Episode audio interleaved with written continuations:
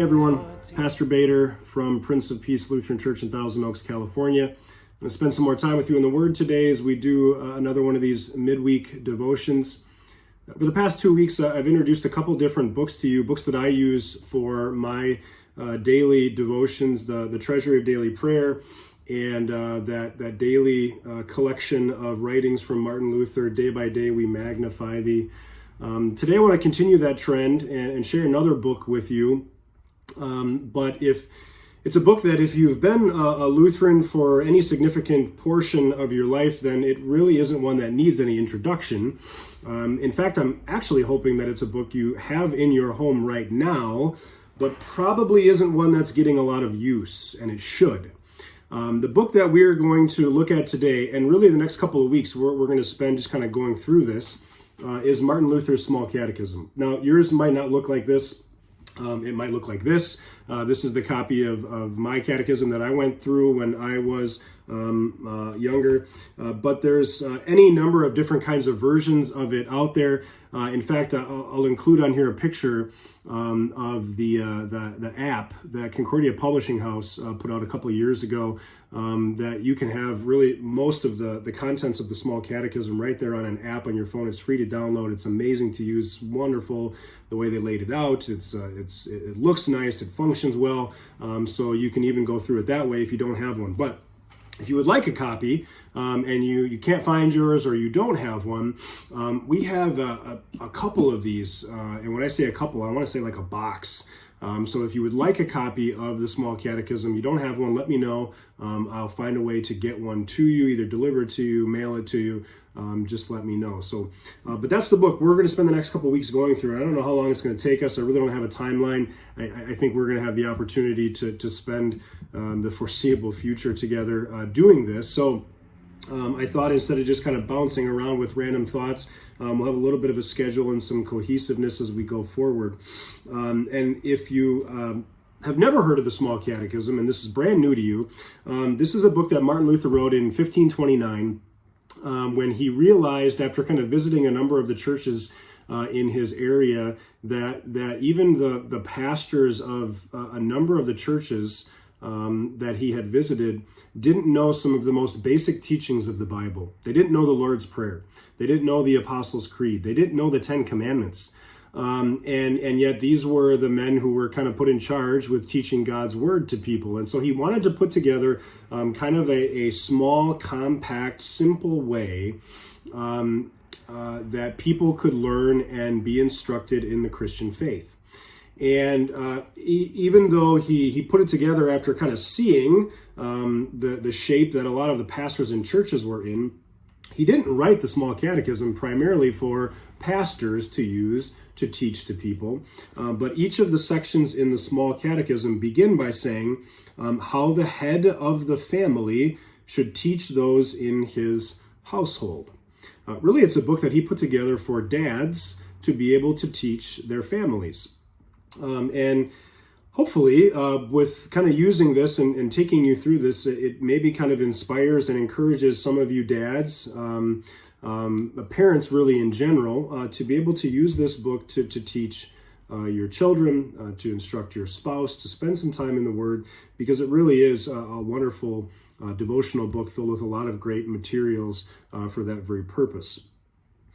So, uh, six different parts in the small catechism, uh, broken down that we're going to walk through in the in in uh, like I said, the next couple of weeks. Uh, the Ten Commandments, uh, the the Apostles' Creed, the Lord's Prayer, the Sacrament of Holy Baptism, the Ministry of the Keys and Confession, and the Sacrament of Holy Communion. Those are the six parts that we're going to go through um, in the upcoming weeks.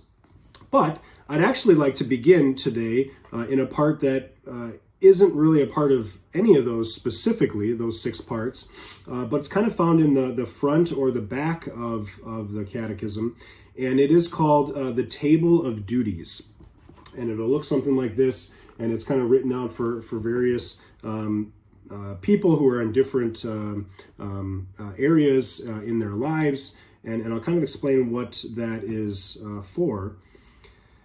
And you hear the word uh, duties, and you think, "Oh, great! What is this? Just like another, you know, portion of the Ten Commandments, another list of commandments that we've got to do, another list of uh, things that we've got to check off on our list in order to make God happy." Well, uh, yeah, these are things that God wants us to do, but um, all of these are really a part of what we call the the doctrine of vocation.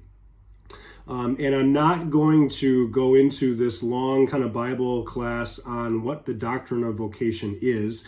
Uh, in fact, if I remember, I'm going to put in uh, the informational notes, uh, the description down below the video, um, a link, if I can find it online, that uh, uh Dr. Mike Berg did from Wisconsin Lutheran College, just a short, like 30 minute video explaining the doctrine of vocation. He does it better than I will. Um, he teaches on it um, at, at, at, Wisconsin Lutheran College and, and has traveled the country kind of doing seminars on it. So I'll point out some things there um, and maybe even some books that others have written, uh, really great materials on vocation. But uh, the word vocation is a, a, word that comes from the Latin that just literally means a, a calling, uh, to, to call.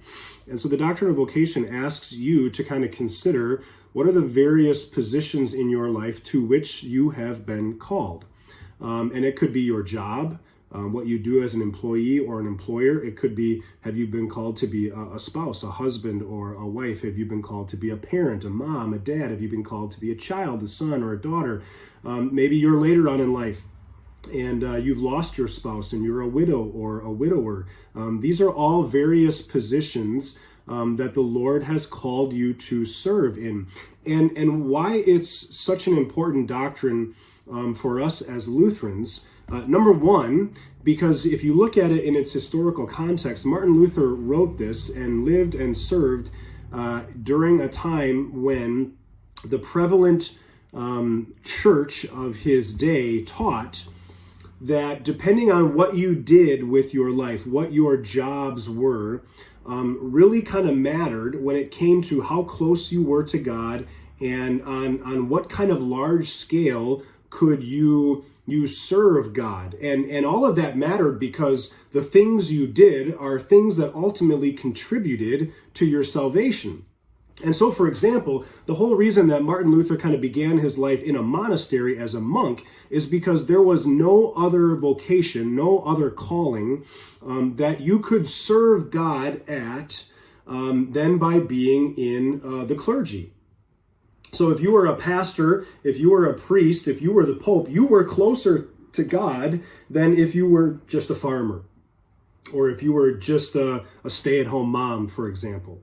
Um, and when we talk about this, you know, kind of the, the beauty of being um, uh, a Lutheran and the, the Lutheran doctrine is that we highlight that you're saved by grace alone, through faith alone, um, and all of this comes to us through uh, what we, we learn and we see in Scripture alone. And if all of that is true, then being a pastor or being a farmer, none of that really matters when it comes to your salvation because you don't contribute to your salvation. It comes by God's grace alone, that God chooses to save you through the life, death, and resurrection of his Son, Jesus Christ. And you receive that gift by faith in Christ alone. And all of this is laid out for us in, in the scriptures. Um, and so this was a, really novel thing, even though it wasn't something Luther invented. It's right there in, in the scriptures, as we'll see here in a moment. Um, this was a novel thing in his day and age because uh, what Luther meant to say is that um, regardless of your vocation, whether you're single, whether you're married, whether you're young or whether you're old, whether you have a job or your job is in the home and it's not something that you get paid for, his point was to say all of these are vitally important and equally valid um, ways of serving God. And why I think that's even more important today, just in a, in a general way, is because we still kind of talk this way.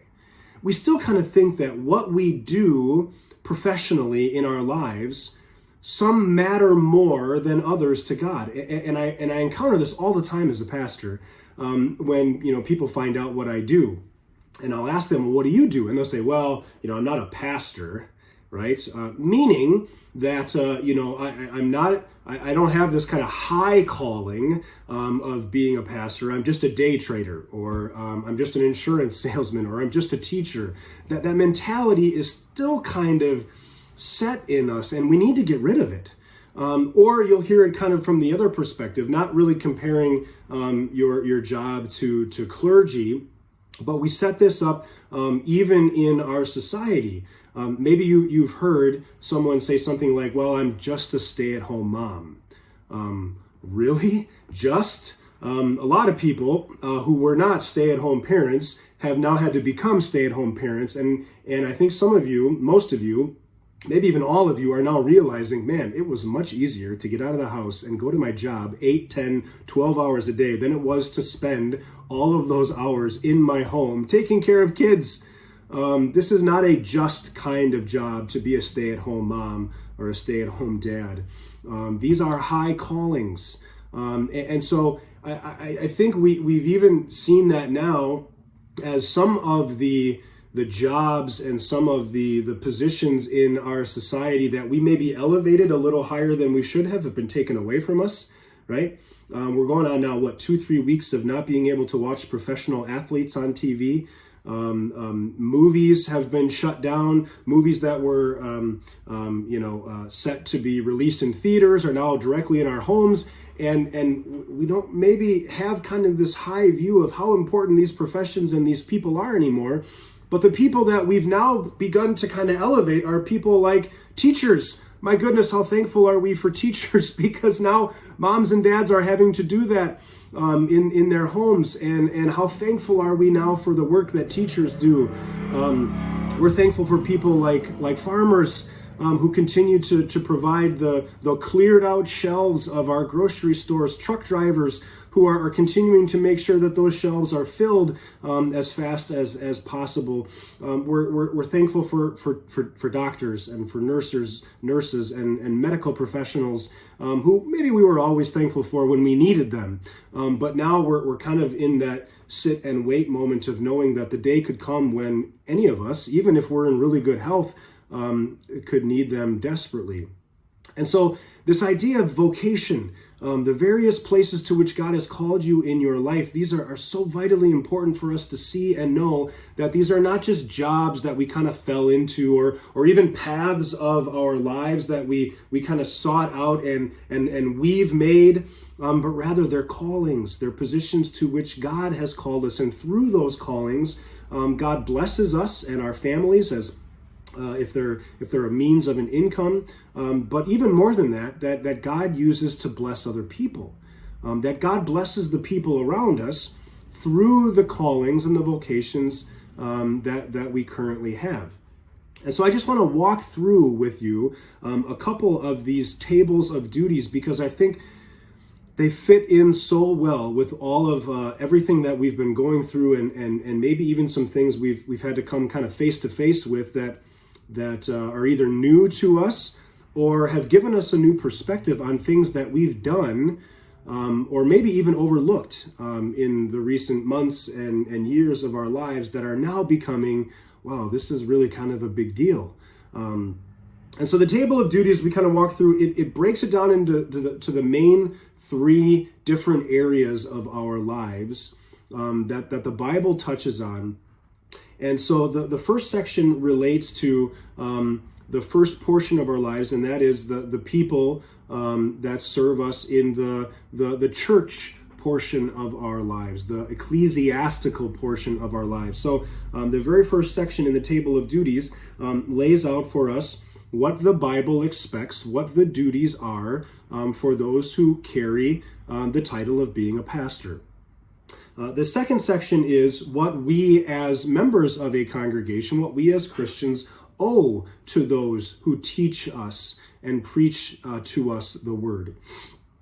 The, the second section um, deals with, and it's just kind of one section, and that is uh, the second portion or area of our lives is our relationship with the government, local, federal, uh, what we owe to those who serve and have dedicated the, the um, the, the full time um, of their service uh, to governing us. And I think this is a really important one for us to, to consider, not only because we've got an election coming up, maybe uh, at, at the, the, the end of the year, um, but also because um, we are now, maybe even more than ever, put the election aside. um, many of us are sitting there on a daily basis listening to our local authorities, mayors, um, sheriffs, um, you know, police department, um, state level governments, um, even uh, federal uh, briefings every single day. And and if you're anything like me, man, it's it's really easy, isn't it? As you listen to these briefings and as you look back over the past week or two weeks to kind of play Monday morning quarterback with all of our government officials. Oh, why didn't they do this a week ago? Why didn't they do this two weeks ago? Um, why haven't they lifted the restrictions now? Why haven't they done this? Why haven't they done that? And and can we just stop for a moment and and think about what a difficult position these men and women are in? I mean, the decisions that they have to make to to shut businesses down, um, the the decisions that they have to make to quarantine people in their homes, the decisions that they have to make to spend $2.2 trillion to try and keep people uh, working and keep people fed. Um, I, I, don't envy these, these government officials in the least. And so this portion of the, the uh, this portion of the, the table of duties when it comes to our government um, not only talks about what does it mean to, to serve in that capacity, but what does it mean to be served by someone who's in that capacity? And what do we owe um, the people who serve us um, in our government? Um, the next pa- the, the next section um, deals with the, the third portion um, or area in our lives, and that is in the home. So we've got the church, we've got the government, and now we've got in our home. And that's kind of the largest section, dealing with husbands and wives and parents and children, um, young people and widows. Um, and, and, and in that section also includes um, employees and employers. And, and I think this section and, and the tables, uh, the table of duties here, all of those are areas um, maybe a, a, new appreciation that we have for our church because we're not able to go to it anymore. Maybe a um, hopefully a, a, new appreciation and understanding for the heavy decisions that people in government have to make, um, and maybe now even a greater appreciation um, that I have for my wife, or for my husband, or for my kids, um, or for my parents um, or for my job and for my employer or for my employees.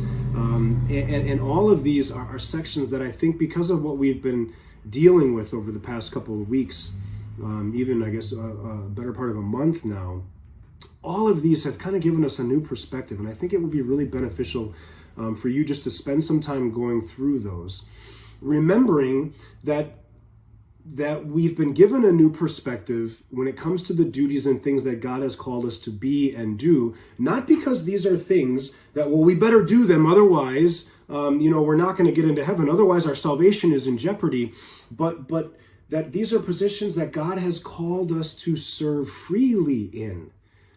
That, that because I don't have to earn my salvation, that because I don't have to pick the kind of job that is going to make God more happy than less, that because God has handled my salvation, that he's he's won my salvation freely and fully in Christ.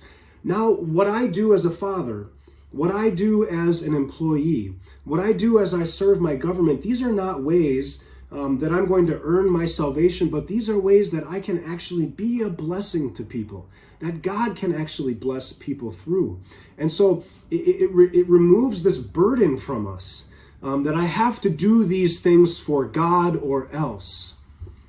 But it actually gives us this new perspective that says, you know what, God has taken care of my salvation. I don't have the daily stress and pressure of what does God think of me. I've got it laid out for me every single day that in the various callings and vocations of my life that I have numerous, countless opportunities to serve God by serving my neighbor and I don't have to go looking for my neighbors out there in the community. I can find them being quarantined right in my home. The person I sleep next to every night, the kids that I wake up and, and, and love and, serve and, and make their meals and, and, and do their laundry, and, and the job that, that maybe I was so tired of and fed up with is a job that I'm so thankful now that they let me to continue what I'm doing in my own home. In my own home. So I think this is a, a, really great place for you to spend some time um, tonight, tomorrow, um, throughout the rest of the week, just going through the table of duties um, with this fresh perspective, this perspective of, of you know what we've got going on around us, and also now having been set free uh, from sin and death, and knowing that our salvation is secure, um, that these vocations are places that we can find purpose in, that we can find uh, comfort in, um, knowing that we can serve others and that others are serving us. Um, so, in conclusion, here, uh, what I'd like to do is uh, another portion of that is just the the uh, a portion of daily prayers. Um, probably most famous are the Luther's morning and evening prayer. And knowing that this is probably going to get out to you um, late in the evening tonight, um, that's the prayer that I would like to close today uh, with us. That didn't really make any sense. I, it's the prayer that I'm going to close with today. Sorry. Evening prayer. In the name of the Father, and of the Son, and of the Holy Spirit. Amen. I thank you, my heavenly Father, through Jesus Christ, your dear Son, that you have graciously kept me this day. Forgive me all my sins, and graciously keep me this night. Into your hands I commend my body and soul and all things. Let your holy angel be with me, that the wicked foe may have no power over me. Amen. Grace and peace, friends. Uh, we'll pick up with the Ten Commandments uh, next time and we'll get started on those. We'll see time wise uh, how many of them we can get through each session, but I look forward uh, to spending some time in the small catechism with you, maybe kind of uh, looking back. Uh, you remember some fun times from your youth, or, or maybe even just kind of reinvigorate you in this wonderful devotional book that hopefully you have right on your shelves in your home right now. God's blessings to you all. look forward to seeing you again. Peace of the Lord be with you.